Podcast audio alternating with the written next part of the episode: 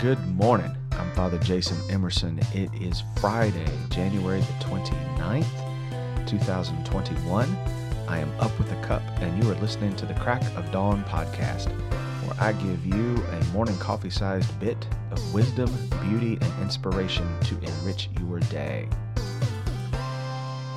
At the start here, I want to again invite you to go to barefootpriest.com. That's my website and sign up for the Crack of Dawn newsletter. Doing that, you will get a weekly recap of our podcast episodes, also a look ahead at the next week's episodes, and you'll get the Fun Friday playlist. Every Friday, I put together an eclectic collection of tunes for you to jam through the weekend. And so I hope you'll sign up for that newsletter and get that exclusive content. So on Fridays, we talk about books. And today I want to talk about Howard Thurman's Jesus and the Disinherited. I was unaware of Howard Thurman until just a few years ago. And I should have, and I wish I had been aware of him a lot earlier. He uh, was a mystic and a theologian and uh, brilliant, brilliant preacher and um, faithful Christian, to say the least. and he's kind of the unofficial chaplain of the civil rights movement of the middle of the 20th century. He was the chaplain at uh, Boston University when Martin Luther King was there working on his doctorate. And so he was uh, Martin Luther King's chaplain and pastor and mentor. Uh, two stories about him and Dr. King, real quick so Martin Luther King was on a book tour, uh, kind of after uh, the first big rise to prominence. It was in New York City and was stabbed. Howard Thurman, moved by the Spirit, uh, got on a train from Boston and went to New York and visited King in the hospital.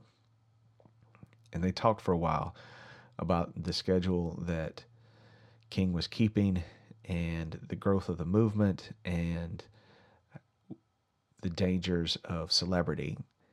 And uh, Howard Thurman told King to go deep. As I mentioned, Howard Thurman was a mystic and so was very much in tune with the depths of spiritual connection of all creation and a proponent of going deep into our spirituality in order to connect to the divine. So he told Dr. King to go deep. And within a couple of months, King was on a plane to India um, with his wife so that they could study nonviolent resistance uh, with the the descendants of Gandhi's movement. So Howard Thurman publishes Jesus and the Disinherited in 1949, and the story goes that Dr. King always had a copy of Jesus and the Disinherited with him when he traveled. And in fact, uh, when he was assassinated, in his briefcase was a Bible, three newspapers, and a copy of Jesus and the Disinherited. This is a fantastic book. It is an excellent portrait of Jesus that invites us, as Howard Thurman puts it, to have a, a Christian faith that is of Jesus, not about Jesus.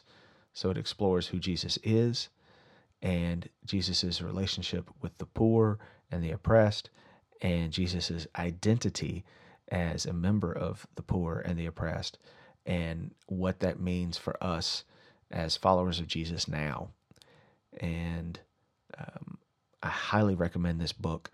Uh, if you aren't religious, uh, it's a great introduction to the spirituality of the civil rights movement um, and understanding that aspect and dynamic of the civil rights movement. This is kind of the source of that in some ways. Um, if you are religious, it gets you to engage with the person of Jesus Christ in a way that maybe you've never done before. And that takes us into, that creates an opportunity for us to have new insights and to grow in our faith. So I highly, highly, highly recommend this book. I hope you'll check it out. Of course, I'll link to it in the comments section. So that's my thought for the day. I hope you keep your heart and eyes open for God's love at work in the world. If you're listening through iTunes, I'd really appreciate a five star rating and review.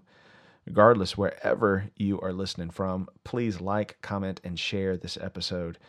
You can reach me at barefootpriest.com for all things Father Jason, and especially you can sign up for the Crack of Dawn newsletter there. I hope you'll do that. And uh, I hope you'll reach out on the socials as well. I'm Father Jason on Facebook and Rev Jason Emerson on Twitter and Instagram. Please do remember, God loves you more than you can possibly imagine.